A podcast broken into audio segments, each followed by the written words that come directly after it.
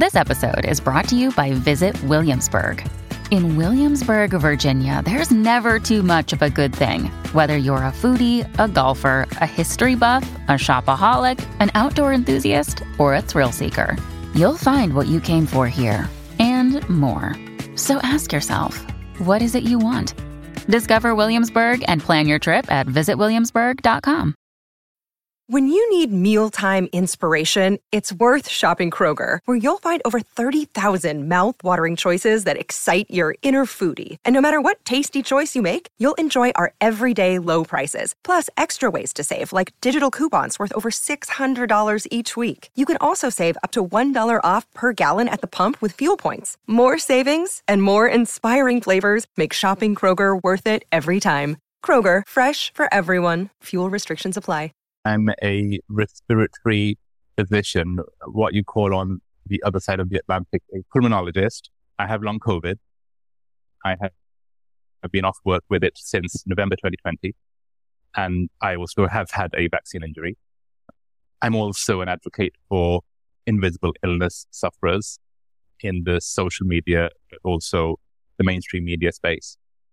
And I'm also involved in researching the clotting abnormalities in long COVID, but also in other linked diseases, including vaccine injury, along with Professor Resia Pretorius and Professor Doug Kell. A huge part of why I wanted to do an episode on vaccine injury is ultimately I, as a substance use disorder counselor, I work with basically populations that society has left behind and also a percentage of people that society has deemed like acceptable collateral damage. Oftentimes, like that is what happens to the disabled, people with chronic complicated illnesses that where there isn't a lot of interest in research and treatment, whether that's our homeless. We have a huge number of people in society that routinely get left behind and discarded, and their interests and their stories basically remaining in the margins.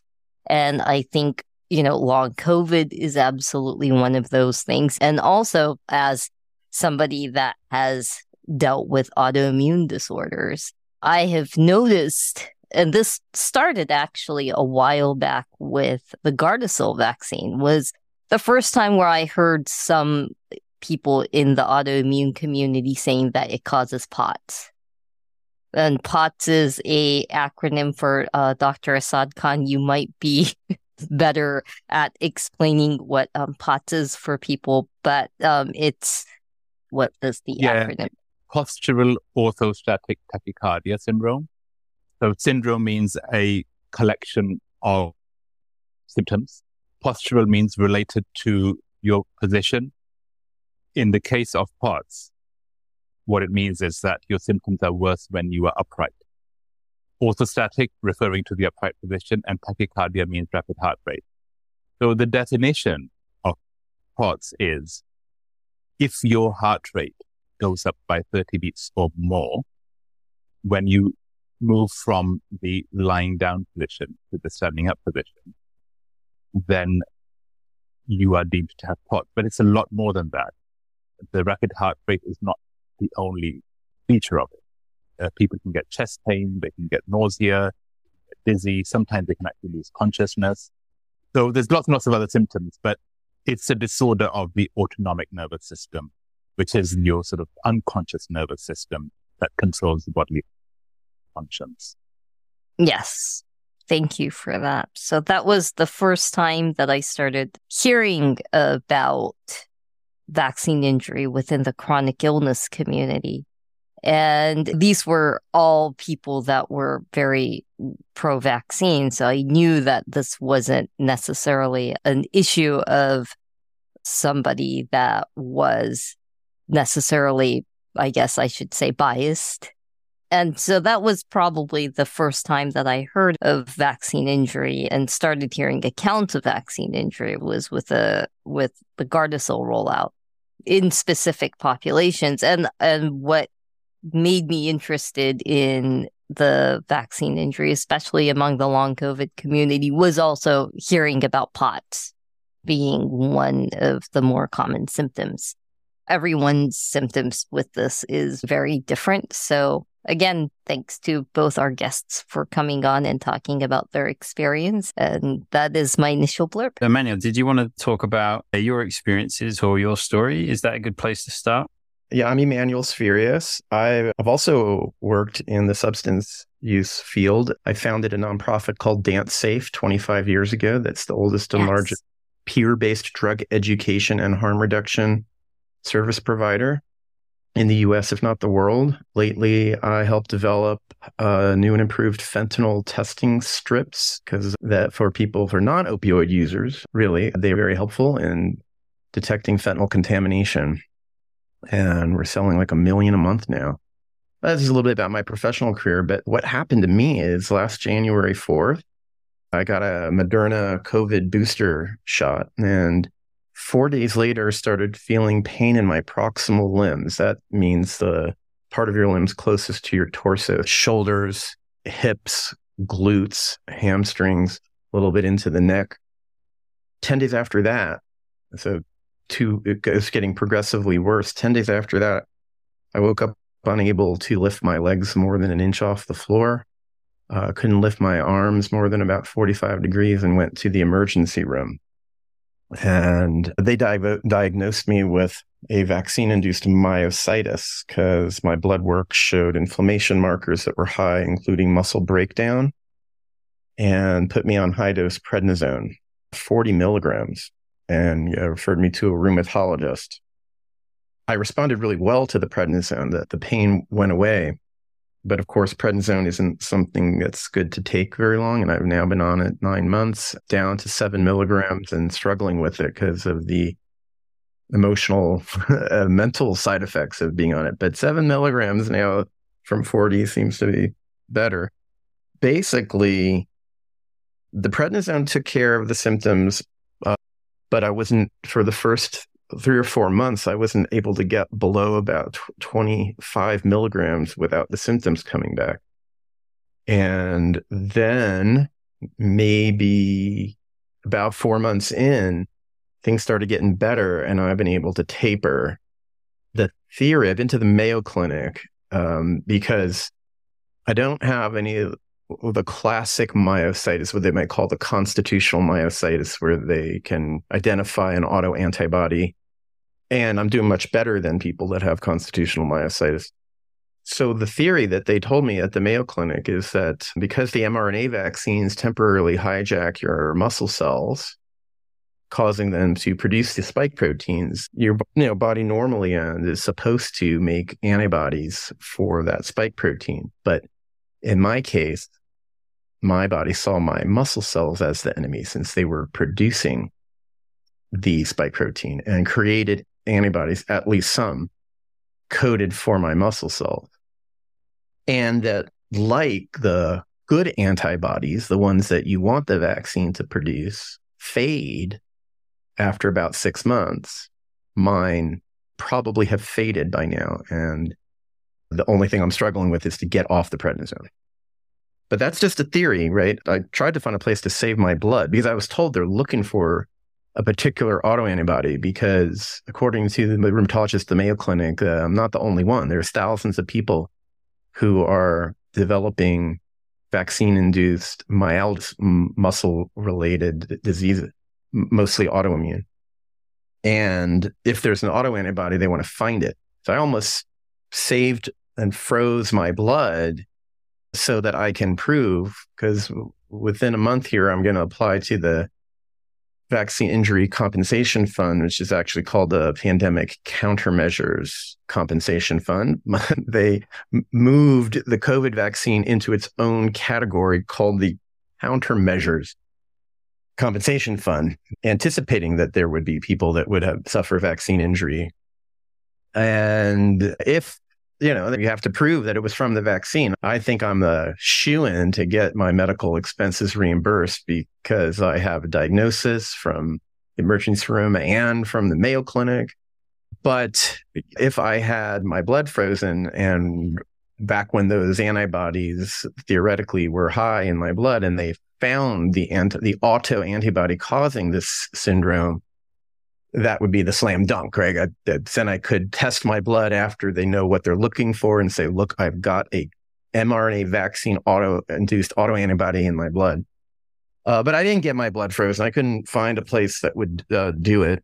But uh, I should also mention I was right in there in social media and with all my friends advocating for people to get vaccinated. I was in no way was I anti-vaccine. And even now, epidemiologically, I would say and still believe that the COVID vaccines have saved millions of lives. But I guess the lesson I've learned here is that it's those of us who do get vaccine injuries that are the victims, not just from the injury, but from the polarization around vaccines in our culture. There is mm-hmm. not enough research that's being done. People like me are being uh, dismissed. Even the Mayo Clinic said they got pressure, the doctors at the Mayo Clinic, not to ascribe symptoms to the vaccine because of the politics around it. Uh, also, here in Albuquerque, right, New, where I live, my rheumatologist is one of a dozen in the state, maybe a little more. She's one of eight in the Presbyterian healthcare system. She has six patients with vaccine induced myalgias, and she hasn't reported them. And if you don't report vaccine injuries, then not only does you know the media not know about it, want to cover it, but researchers can't do studies and find out what's going on. There's pressure not even to report vaccine injuries. I'm one of them. I was not reported. And I, I clearly got a vaccine induced myalgia that has changed my life more than anything ever. So that's my story and where I stand on this. We need to be talking about this more. And so thank you for doing the show. I just had a number of observations to make and before I forget. I think what comes out for me there is how exhausting it is for the patient to have to justify that this happened to them. It should not be like that. It should not require having to freeze your blood and prove that you had a certain antibody because you had the vaccine and then after that you became ill. And it should all be in the history. It should be evident. What if that autoantibody wasn't present? That doesn't mean that this isn't what happened to you. And a number of other points that you made about the underreporting. And that's exactly what happened to me. My vaccine injury hasn't been reported. I don't know a single person in my acquaintances who has had a vaccine injury who has had it reported. And that further adds to this narrative that vaccine injury is rare. Now, once we've done the maths and everybody's reported, it might still be rare. But the point I'm trying to make here is that there, anecdotally at least, seems to be gross underreporting.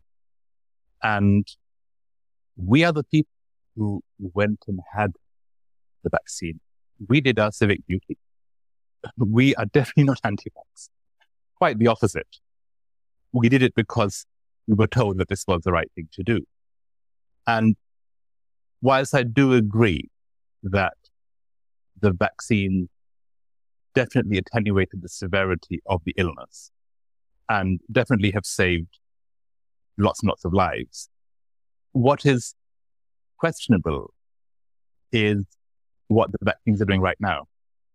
Because the vaccines that we have available right now, they aren't necessarily active against the ongoing variants. Right, uh, they're behind. Yeah, and they we know that the vaccines depends on which study you look at. They may reduce the risk of long COVID by a small percentage, but they don't stop transmission of the illness. Um, so when the, the benefits are marginal, one has to really question the risk benefit ratio. And until we have adequate reporting, until we have proper research that will help us understand who is at risk of vaccine injury so that those people can be treated with more care and also using that information to develop better vaccines. Until we right. approach this like we would any other illness, we can't really make that risk benefit judgment. Do they know what they would have to do to adjust the vaccine so that it doesn't cause myalgia? No. So they take that risk with every vaccine. I think one of the polarization around vaccination has been that vaccines are always safe or they're never safe. Mm-hmm. That's the polarization we have in the public sphere about vaccines. And the reality is that vaccines are like any drug. You have patient selection, you have pros, you have cons, and you have contraindications. Even the safest drug is going to have somebody that can't take it. Yeah, absolutely. And I think paracetamol, a simple painkiller, if you use it in the wrong quantity, or if you, a person with, say, liver disease uses it in even normal quantity, it can be fatal. Now, that doesn't mean paracetamol is bad. Right. Um, and vaccines are just another drug. Yes. And we have this religiosity around them, which is completely unwarranted just because they, on a population level, have historically had huge benefits doesn't mean that they're perfect. And that needs to be acknowledged so that we can develop better vaccines mm. and, and we can identify the people who might be at greater risk of developing these side effects that a different approach might be taken with them. Another thing I have great issue with is the disbelief and the gaslight. And it can go to ridiculous extents. One of the pushbacks I received when I volunteered that I had a vaccine injury was that hmm, how do you know that the vaccinator at the time that she gave you the vaccine might not have been asymptomatic with COVID and transmitted it to you. And I just thought, what happened to listening to the patient? Having an invisible illness, such as long COVID or ME or fibromyalgia or an autoimmune disease in itself is a very isolating and defeating experience. Try having vaccine injury on top of that. It's the gaslighting is just immense. People are struggling to even get a diagnosis, never mind any proper investigation or treatment. We do have a fund in the UK as well called the Vaccine Damage Payment. And again, I know a handful of people who've been successful. And one has to really question without sounding conspiratorial. Why is this the case? Why are we not curious? Why are we not going, okay, a drug was introduced in a moment of crisis people must have done the best they could to develop this. But there are clearly these problems occurring. Let's look into this so that we can do better. I just fail to understand what's happened to medicine, why we have this worship of vaccines that is unquestioning. Because I think what this does is if we keep saying, this is 100% safe, no harm can come of this, no, this is, did not happen to you, that will only add add fuel to the anti-vax mill because they will say, you know what, something's been hidden here. And I can understand that position because we're not being transparent about this. Yeah, it, it strikes me, I guess, as a layman listening to this, that it's all incredibly complicated and nuanced. And I just am reminded of the Fight Club thing, the scene where he talks about the job that he does as sort of insurance risk assessment with the car company and that the cost of the recall has to be factored into or against the cost of all the court cases. And whichever one is cheaper is the one that you do. And so is this new or is this just business as usual? That, like you said, that perhaps the vaccine injuries are rare, but what does rare mean? And what percentage has been designated as an acceptable risk by others? I think what's happened is that the, the vaccine injuries are not rare enough that they didn't set up a vaccine injury compensation fund, right? That compensation fund has been around for a long time and they created it precisely to protect the pharmaceuticals from being overrun with lawsuits by people who were injured by vaccines. They wanted to move all of those lawsuits forbidding people to sue the pharmaceuticals by allowing them to appeal to get compensation through a government fund. So the government is essentially subsidizing or protecting the pharmaceuticals. And look, when I think about it, I might agree with that because it would bankrupt the pharmaceutical companies who are making vaccines if they were bombarded with lawsuits. So rare, maybe nobody knows, but not rare enough that they didn't need protection from lawsuits. And the way I see the problem here, it's very similar to the problem around substance use and public health messaging in our society. I've been a, a harm reduction and drug policy firm activist for 25 years and have advocated for the truth telling regarding the impacts, positive as well as negative, of various psychoactive drugs. But in order to lower the uh, number of people, young people who choose to use drugs, the prevention strategy has been to exaggerate and lie about the, the dangers of drugs. And we've shown that hasn't worked. And thank goodness harm reduction messaging is slightly improving. But I think the same thing goes on in public health with regard to vaccines. If you tell people the truth about what's happening to those of us who are receiving injury, it will make people hesitate to get vaccinated. And so they don't want to publicize that. And again, that's, I think, that's a conscious decision made by public health professionals. They're basically right.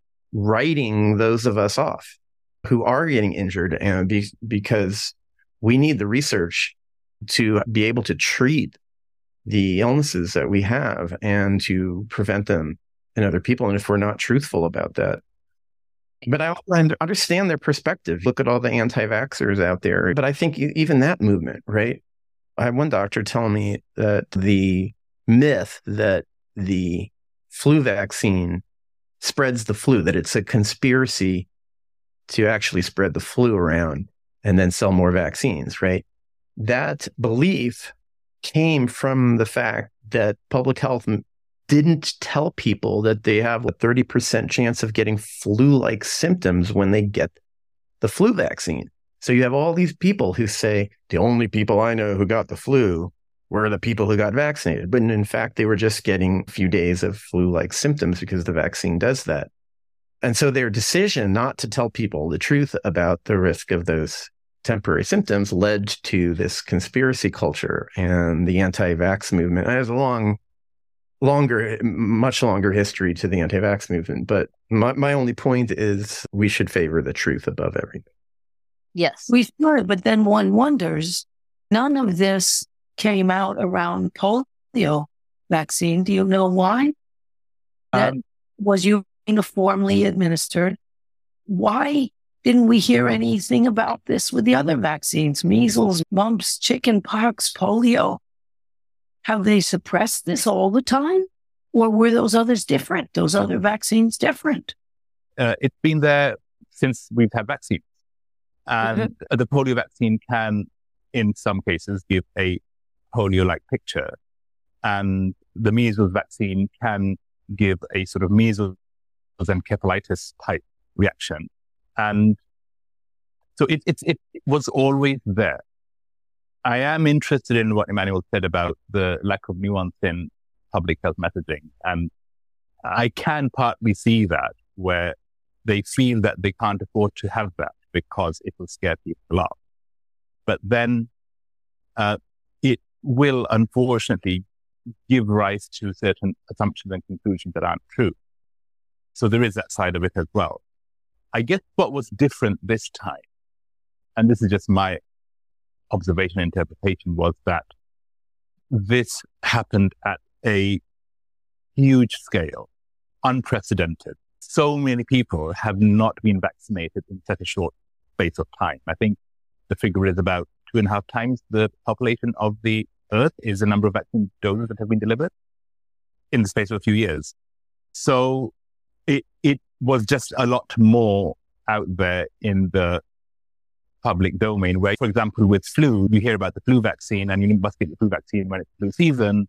When it other vaccines, then obviously that messaging is targeted at children or parents of children. Whereas it, this was a message for everyone. You must all go and get vaccinated straight yes. away. You must all go and get your boosters. So I think the messaging was a lot more concentrated and therefore these stories probably got a lot more concentrated as well. That's just my observation. So I, I do think that is where one of the differences lies, as in you've got a different context globally, but also where before you had a trickle of these things constantly, now you've got a huge number. And even if it is rare, in absolute terms, it's still a lot. It's a great point. Emanuel, did, did you want to respond to any of that? Yeah, there were some other pieces of this that I can talk about, which is I, I didn't get a, re- a, reaction to the original vax. I got the original series of two vaccines, and they first came out and had no side effects at all. It was totally fine. I even tested my blood with antibody strips, and it showed that I had developed antibodies, and that made me feel really comfortable about the vaccine that I was protected enough, uh, et cetera. And then I, I started reading about original antigenic sin, mm-hmm. which is a concept where if you vaccinate people against a pathogen that mutates, and especially if you keep vaccinating them against that same original virus uh, that has now mutated so that it doesn't exist anymore, right? The original spike protein hasn't existed in years you can overtrain a person's immune system to where the, they become less able to fight off the newer mutated version because their immune system is trained on the version that doesn't exist. And right. so the promise of the mRNA vaccines was that we could update these things really quickly to follow the, the, the mutations of COVID, right? But they didn't do it. And one has to wonder if they didn't do it because they had millions of the previous vaccines already made and they wanted to sell them. But in any case, I didn't get boosted until the updated booster appeared. And then I was still complaining. I don't know like to who to people on social media. And I wrote letters that why is it only, why is it 50 50? Why is it 50% Omicron and 50% the original? there was no reason to include 50% of the original spike protein in the, the booster. The, they call it the bivalent one, that it didn't exist. But nonetheless, it was the only one available. And I had been screaming that when are they going to update these vaccines? I'm not going to get boosted with the old one. But once the bivalent one became available and it became clear to me they weren't going to make one that was 100% Omicron, I said, all right, I'm going to go do it. And I look back at that decision that I made now and just who'd have thought that would happen to me? I was the one doing all the research and educating my friends and my following, a semi public figure. I, I have a podcast on drugs and I even did one about the pandemic and people should get vaccinated, right? I have a big following. For this, the irony is not lost on me that uh, I got a vaccine injury and now I keep my mouth shut. Like I don't say anything to anyone anymore. I'm not going to tell anyone whether they should get vaccinated. The, the other piece of this, though, is that I was under a lot of stress when I got that booster. There was really difficult work related stuff going on, emotional difficult. I, I was, my doctors believed that it played a role. If I did have a recommendation to people like, if you're going to get vaccinated, just do not do it at a time when you are under undue stress that maybe or sick. Or sick. Yeah. That is stress. Stress is, uh, right. I've, I've learned prednisone has taught me this because in taking away my body's ability to make cortisol and trying to taper off of this synthetic cortisol, you you don't have the resiliency to handle stress. And now I know more than ever what stress is. It's not just when you worry.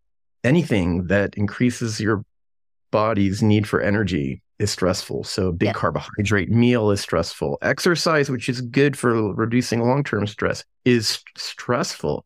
Mm-hmm. And having to concentrate, even if you're not worried about something, that is stressful. There's so many things I cannot do right now. Again, this is about cortisol and getting off prednisone, maybe not so much the vaccine, but holy cow, has I have I learned uh, things about my body. I will go to Dr. Asad Khan, but one of the things that I'll also point out is that a lot of people don't know some of the finer details in vaccine and vaccine platforms, right? So vaccines have various different types of vaccinations. You've got the live attenuated, the killed virus, the protein subunit, the mRNA, and there are others in the works. And these all have very different, these are all very different platforms. So, like when people think of vaccines, they think of it as a singular unit when it's like various different technologies, with each of those technologies having some implications in how they impact people. And one of the sad things about also the the vaccination conversation in the United States at least has been that we do have a older platform vaccine in the form of Novavax which is a protein subunit and nobody knows about it right so people who have had issues with mRNA vaccines have actually had done better on Novavax Equally, that's a really good point. So there's Novavax. There's also a French vaccine called Valneva, which Uh, is a dead virus. It's an old-fashioned dead virus vaccine. right killed inactive Yeah. Uh, So, then we did have the AstraZeneca and then Johnson, which was the uh, adenovector virus. Yeah, so slightly Yeah. different there. And I just think that given that people don't appear to respond uniform to these vaccines, we should be having a much more tailored approach than this current blanket one.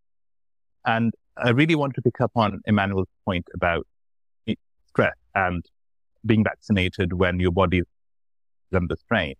A simple principle of vaccination. When you've got a child who is due the vaccine, if that child has a temperature, you, you hold off. You wait till they've recovered. Now, I was really sick with long COVID when I got the vaccine. And in hindsight, I probably only have myself to blame for it. But I was assuming that this long COVID was just a slow recovery. I would get better. I was going to get back to work. And therefore, in preparation for that, I need to get the vaccine. I, I was under immense pressure from work to get vaccinated. And at that point, we had a mandate in the UK for healthcare workers. Although that, that got taken down uh, a bit later, too late for me. I actually sought multiple medical opinions on this. I went to an immunologist and nobody could give me a clear answer. He said, well, you might get reinfected when actually it's quite common sense. You're sick. You wait. And, and I just think now, given my medical knowledge and my experience, if I ended up making a decision like that, I wonder how many other people who, who whose bodies were under stress felt that they had to make that sort of decision to their detriment. Yeah. How does a person make any sort of adequate risk assessment about any of this stuff? And you will essentially just given an answer, right? you Uh, need to be in a fairly good, healthy yeah. state. Yeah, and I think also it, a lot of it comes down to an understanding of how the vaccines act in, in in how they produce the immunity. Now, in the context of COVID, long COVID, COVID vaccine, one of the abnormalities in long COVID is clotting. Uh, It's not the only abnormality, but it is, it is probably the only thing that's been found universally in anybody with long COVID whose blood has been tested. It's these fibrin amyloid microclots that are resistant to breakdown. And because of the, the presence of these clots in your circulation, your tissues don't get enough of a blood supply, don't get enough oxygen, and therefore you have multiple symptoms. Now, the same group discovered the microclot in patients with long COVID, also found that if you introduce the spike protein, which is the main main virulence factor of, of the virus, if you introduce the commercially available spike protein into a normal person's plasma, you get formation of the clots. So it doesn't take a genius to figure out that you could have the potential for clot formation from vaccination. And that has been demonstrated. And there is a study ongoing at the moment to try and further evaluate that. So I guess the point I'm trying to make is that if somebody already has an illness like long COVID, then given that we understand enough about its pathophysiology that we know the clotting is occurring, and given that the spike protein is triggering that, and that obviously a lot of the vaccines rely on the production of spike protein for their action. I just think it points us towards really thinking very carefully about vaccinating people with long COVID or right. other similar illnesses. I'm not saying here that nobody with these illnesses should get vaccinated with the current vaccine. But what I am saying is that you need a much more tailor-made approach. It's a higher risk population. Absolutely. And certainly what I would say with confidence is that if somebody, and this might be a person who might not have long COVID, if somebody has had a significant adverse reaction to a vaccine, and I'm not talking about a few flu-like symptoms that resolve in a day, somebody has had quite a significant persisting adverse reaction to a vaccine, then it makes sense that they should probably avoid that type of vaccine. But that's not the messaging that we're getting. My rheumatologist told me in my first meeting under no circumstances should you get an mRNA vaccine again. Like she told me that. She already had patients with the same thing. Like she knew. Yeah. One of the major aspects of this polarization that we have is that we aren't able to get a good, we can't have a very good nuanced conversation about this, that it's 100% on one side or 100% on the other side. And the reality is just both Dr. Asad and Emanuel have said about the honesty and having an honest conversation is that it also allows one people to make better risk assessments but two it also allows for a safer deployment understanding population choice understanding risk factors and without proper reporting it's impossible to make good recommendations for these products. And especially, I think one of the things that I think a lot of people often miss is that we have a huge distrust of medicine in a lot of there's a lot of factors that go into this, but people are gen- generally wary of something new. And on that note, there's a reason that China did not go with the mRNA platform because they're like, it's new. We're mm-hmm. not going to fuck with anything new. We're going to go. They went with the killed virus, whole vaccine, killed whole, killed whole virus vaccine platform. Um, Cuba has done the protein subunit platform. And I think they did that to reassure their population that they weren't, quote unquote, being turned into an experiment. Yes, I, I just wanted to um, pick up on what you said about the polarization of this discussion. It's really interesting that when anybody comes forward as vaccine injured, it they almost always um, follow that statement with, but I'm not anti-vax. And sad that we should have to do that. And it just shows how, how binary this discussion has become. That you can't actually be somebody who is in the middle, just trying to make sense of the information around you. You, you are either 100% vaccination at all costs, or you are totally anti-vax. And by the way, the anti-vax crowd the ones who are against vaccination in principle, vaccination as a strategy. You, are never going to win them over. There's actually no point talking to them. It's not the same as somebody who's got legitimate questions about a new medicine, which is basically what this is. And uh, just for clarity, I do think that the way out of this might, is vaccination. What we need is a mucosal vaccine that would stop transmission. Right. Because even though the, the variants in this current wave that certainly seem to be having in the UK that don't seem to be killing as many people, we know that each COVID infection increases your cardiovascular risk. And we discussed this in my last appearance on this program. Reinfection is bad news all around. We just do not know what the long-term consequences are of this virus. And whatever we do know is not looking good. And obviously there is the misery of long COVID. So what we need is something that will stop people giving the virus to each other. And that it can only be a vaccine. There are other mitigations, obviously. There's airborne precautions, which have just become unnecessarily political. But something that is likely to be uncontroversial is a virus stopping transmission. Mm. Right.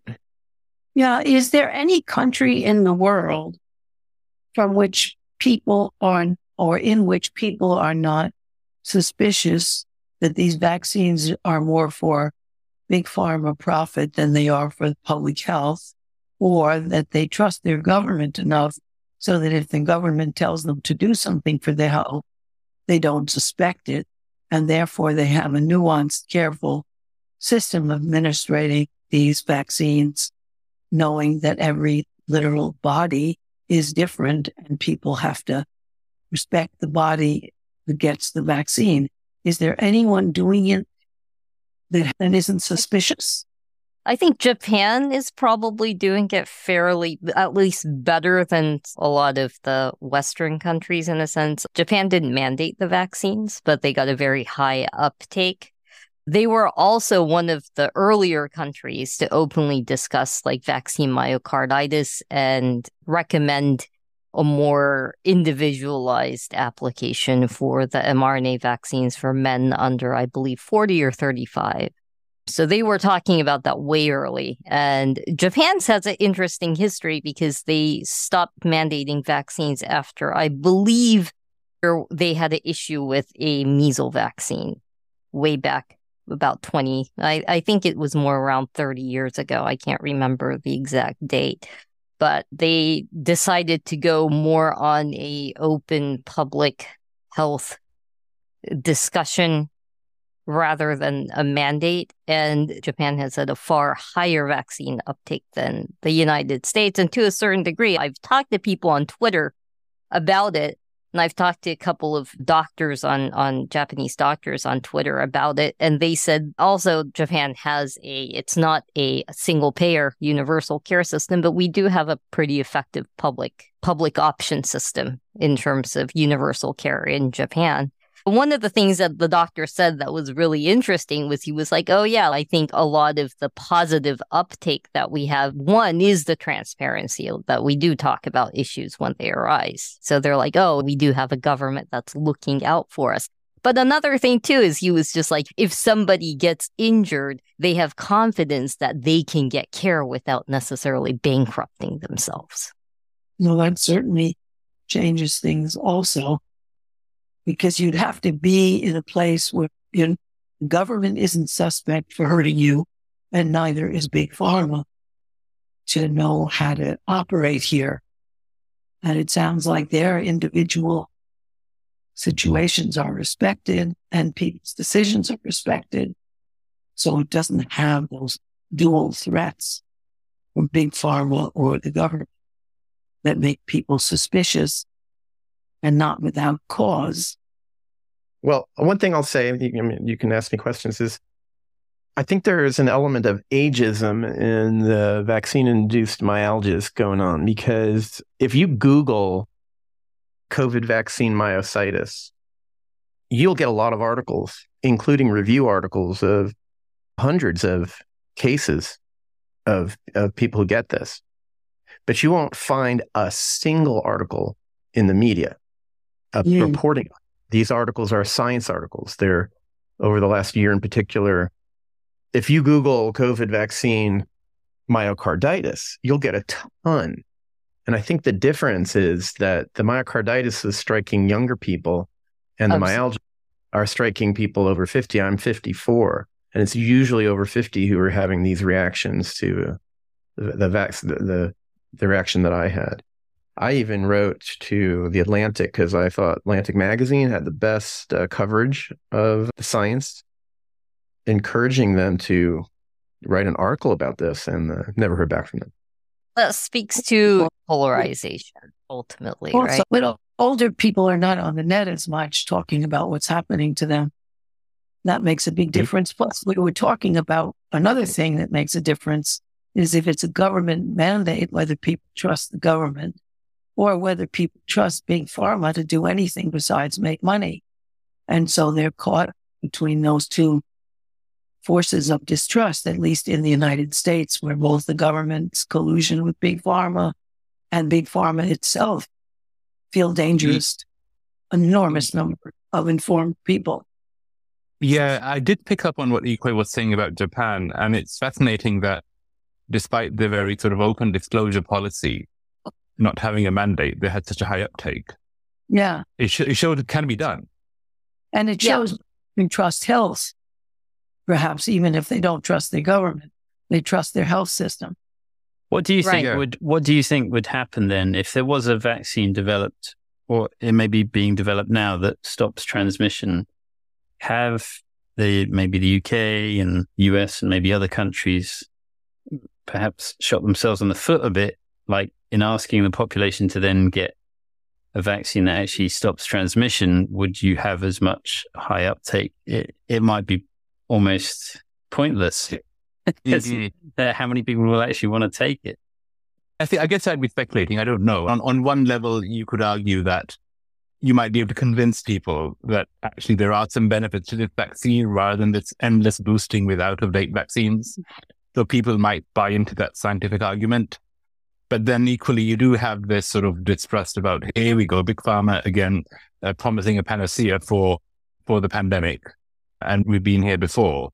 Personally, there are a couple of things I would want to see if we were to have a completely different kind of vaccine. I would want to have a benevolent fund for those with who, who, who sustain a vaccine injury as a result of any new vaccine. Now, not every country has a government one. Somebody's got to pick, pick, pick up those people. And I can't see companies like Pfizer going bankrupt if vaccine injury is indeed as rare as they claim, because they yeah. have made billions and billions. So I think that's the least that should happen. And secondly, why do we have to have an embargo on documents? I don't know, was it 75 years or 85 year embargo? I'm not being conspiratorial here. And as I've said, I do think vaccines are the way out of this, but I think these are the things that give rise to the suspicion and the hesitancy.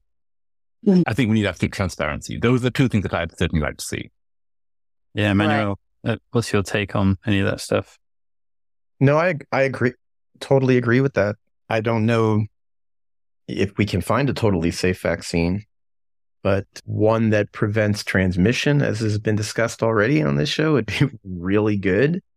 Yeah. I do now tend to think that they're promoting boosters of the old outdated spike proteins now because they've already made them and they don't want to lose the money. That's just capitalism, not conspiracy.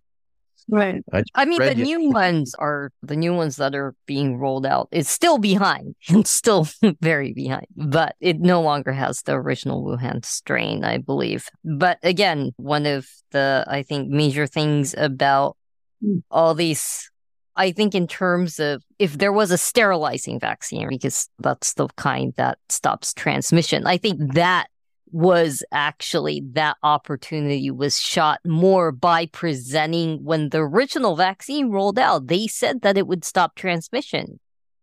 That wasn't necessarily the case, right? Because that's another thing is that I didn't hear this. It's going to stop transmission talk in other countries as nearly as much as the United States. But like the United States has always had a way of doing any kind of public messaging in the extremes. Mm-hmm. Drug yeah. policy being extreme negative, this being extreme positive. And because it's also one of the major relationships between the government and the population in the United States is one that neither trusts each other. The government doesn't trust the people, and the people also don't trust the government. First of all, we had the same in the UK. We had this sort of, oh, this is going to fix the problem narrative right from the beginning. One of the reasons I wonder whether this sort of boosting is being promoted, apart from obviously that this unused stock, is where it makes the government look like it's doing something because yeah. the airborne precautions are just too political. Um, too cost. Yeah, in, in, the short term, in the short term, in the yes. short term, yeah, I see no excuse for breathing dirty air. We wouldn't drink dirty water, and you're talking about a huge part of a generation lost productivity, and our children, God knows what these repeated hits are doing to their brains and their nervous systems and their hearts. Whatever right. we can see, it's not good. As I mentioned before, if we were to mandate clean air in indoor spaces, then that's an admission that we got this wrong and we should have been doing this from the beginning. This whole droplet nonsense was basically nonsense. Uh, so they didn't want to go there. What's the next best thing they can do? Boost yourself.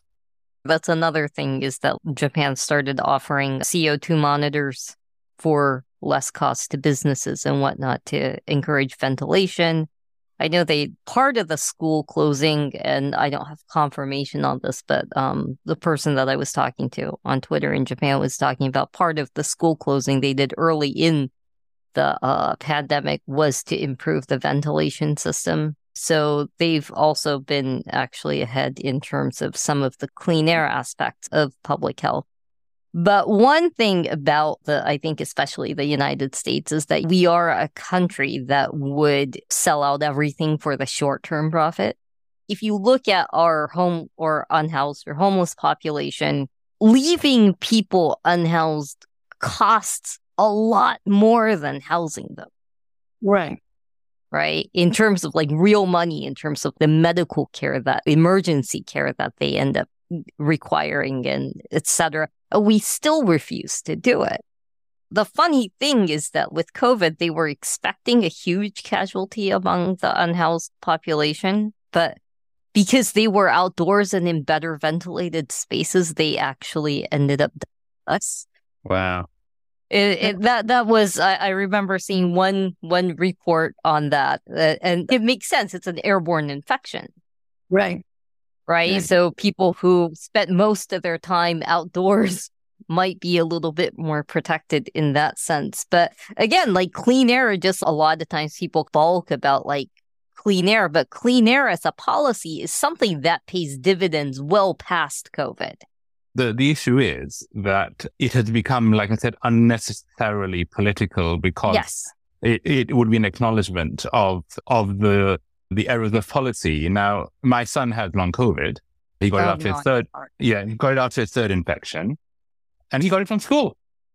And but there is nothing I can do to influence the schools in this matter because the official public health narrative is that the variants are mild, do not test, do not stay at home unless you are so sick that you that you physically can't leave the house. If you, that you could have a situation, and this is happening, where you feel like you've got COVID, you've bought your lateral flows, which obviously you have to buy them now, and you test positive, but if you feel well enough to go into work, and that could be as a doctor or as a teacher, or you could be a student, you can actually do that. In fact, you're encouraged to do that. Yeah. And the mind just boggles because we know what this virus can do. Right. But people are quite happy to buy into this narrative because obviously it's inconvenient. The pandemic's over. It's a nuisance. It's gone. We want it gone. We don't want to talk about it anymore. But we ignore it at our peril because I do not think our future generation is going to forgive us. I don't think so either if we have any. Also, I, it's like a comedy that'll be dead, so it's fine. It's Gallows humor, tough crowd. no, it's like that dog in that burning room. This is fine. Right. right? Yeah. United States, public school funding depends on attendance. So you better get them in there or you'll run out Same of money. Here. Same here. You get fined if you have an unauthorized absence. Right, there is no right. such thing as there is no such thing as an authorized absence, apart from if you have a medical appointment, and that's it. And that's like the crazy thing about kind of the clean air policy is that like I've had I've seen like parents who have volunteered to make of course the Rosenthal boxes is taking a box fan and attaching filters and taping off some of the air intake areas to clean the air in the cheapest way possible with easily found parts, not having to buy specific HEPA filters with specific filters, right? That cleans air in in pretty significant ways that would be really effective. And so when the build for Corsi Rosenthal boxes became much more available online, there were a lot of parents that were like willing to actually spend their own money and make a bunch of them for their kids' schools. Yeah, with their the- own money. And they were prevented. The schools were like, oh no, we can't have you do this. We've got that as well, like you're saying. Guys, I'm really going to have to jump off now. Thank you. It's been a fascinating discussion. Thank you for facilitating this. Yeah. Yeah. One, oh, thank you. Thank for, you. Thank you for oh, returning. And yeah, and I think we're all going to have to call it quits there. Yeah. Thank okay. you to, to everyone for their time. Thank you. Thank you, everyone. Thanks.